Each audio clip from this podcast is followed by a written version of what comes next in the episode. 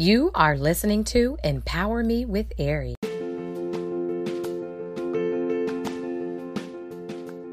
Hey, kings and queens, royal people, this is Queen Ari. I want to get on here to remind you of this in 1 Samuel chapter 1, verse 19. It says, And the Lord remembered her.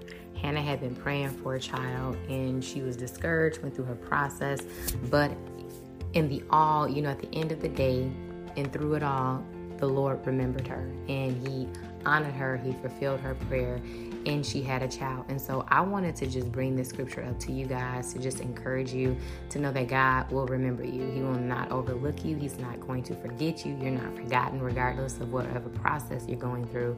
Know that God is faithful and He's going to do exactly whatever it is that He told you. So stay encouraged during this time, this season, this hour, and know again that all things are going to work together for your good. Stay encouraged and remember to renew your mind. It is the gold line. Love you.